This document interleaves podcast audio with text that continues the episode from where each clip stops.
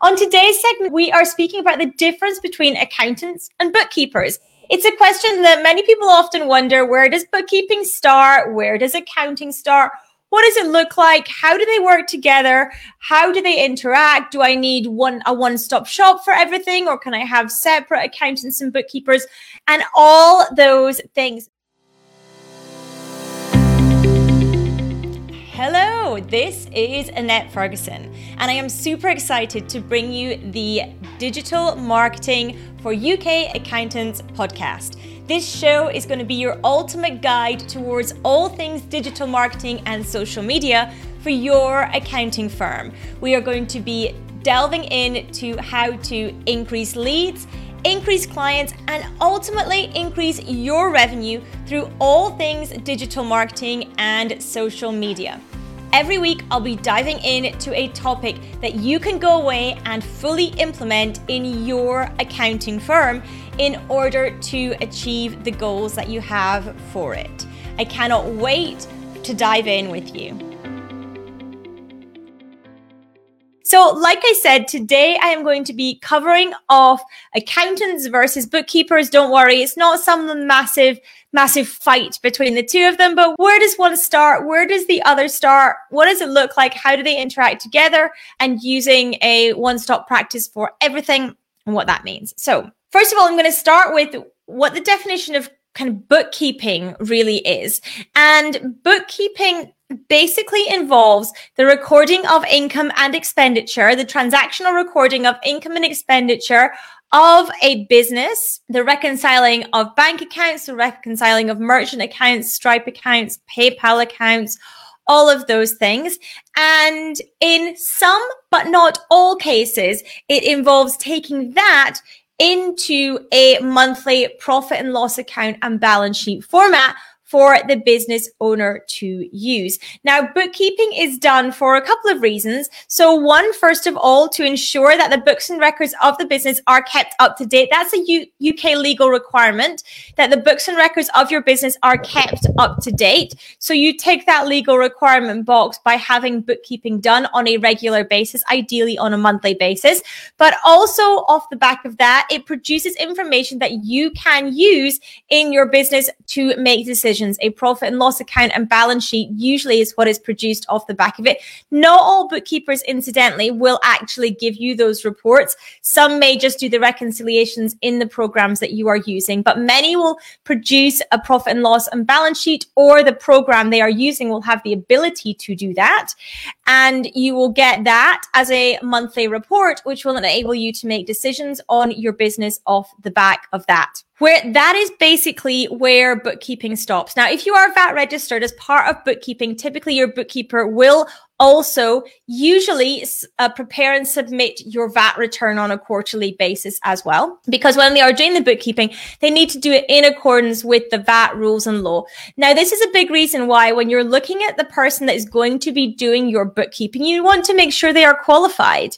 Anyone can call themselves a bookkeeper. Many people often use their VAs as bookkeepers, but you need to make sure that if you are doing that, if you're using a non-qualified bookkeeper, that they do understand understand VAT law, that they understand and have read the VAT legislation. You need to make sure that they are also, by the way, if they are a VA that is doing it, if they are not registered to a professional body of any, of any level, including any of the bookkeeping professional bodies, then they are required to register with HMRC as a bookkeeping provider for money laundering purposes. That is a legal requirement for anyone who is not part of a professional body needs to separately register. So again, make sure that if you are using somebody who is non-qualified, who is not part of a professional body, you'll need to check with them that they are registered with HMRC for money laundering purposes. Because by the way, if anything happens in your business and there's a money laundering breach and you are using somebody that is not registered, you're going to have some problems there. Okay. So just to cover that off, but anyone can call themselves a bookkeeper. Incidentally, anyone can also call themselves an accountant. Neither of those words are protected words, which can frighten people a lot when they hear that, but neither of those words is protected. So again, you want to make sure that any accountant you're using is also qualified. It's very important that both your bookkeepers and your accountants are qualified because that means they have to keep up to date with legislation. It means that they are audited by their professional bodies. It means that they have reached a certain standard and they have a code of ethics. And it also means that they have professional indemnity insurance in place should anything go wrong. If you if you are dealing with somebody who is non-qualified, either a non-qualified bookkeeper or accountant, they don't have to keep up with um, current legislation. They don't have a code of ethics to adhere to, and they don't have to have professional indemnity insurance in place. They could just disappear off the face of the planet and leave you in the lurch. So make sure that you, whoever you are using for both those things are qualified. They are qualified individuals. You can ask for their qualifications and you can also check the professional bodies as to whether they are qualified once they tell you what qualification they have. So there is a way for you to cross reference that and cross check it to make, to make sure that you are comfortable with the level of qualification that they have. Back to where the bookkeeping is. So as I was explaining, the bookkeepers will typically take your information from its raw form. So they will take it from pieces of paper, from emails, all those things, and they will basically translate that. They will reconcile it fully. They will make sure that all of your transactions relating to your business are transactionally recorded. Like I mentioned, that is one of those things is a legal requirement of the Companies Act to make sure that you keep up to date books and records of your business. The other is that you can get meaningful management reports on a monthly basis for you to make decisions on. You'll be compliant with VAT legislation as well in getting your books up to date on a monthly basis. One thing though that you will not get from a bookkeeper, if they are doing that, is a tax estimation. So bookkeepers are not tax qualified. They are not qualified in tax legislation. And that therefore means that they cannot provide you with a, with what your corporation tax will be or your personal tax will be, or even an estimate of what that is, because that is out with the scope of bookkeeping. So we move into the realm of accounting and accountants are more qualified than bookkeepers. They are tax qualified and they are also qualified to produce annual accounts. They are more qualified in the legislative aspect of it and also the case law aspect of accounting and tax work. So any questions on business structure, that would be an accountant.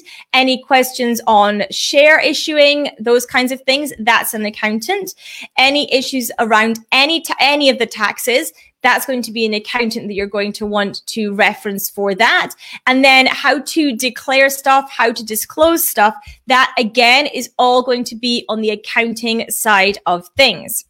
What typically happens is that if you have a separate accountant and bookkeeper, your bookkeeper will prepare stuff to a certain stage, usually to what we call a trial balance stage.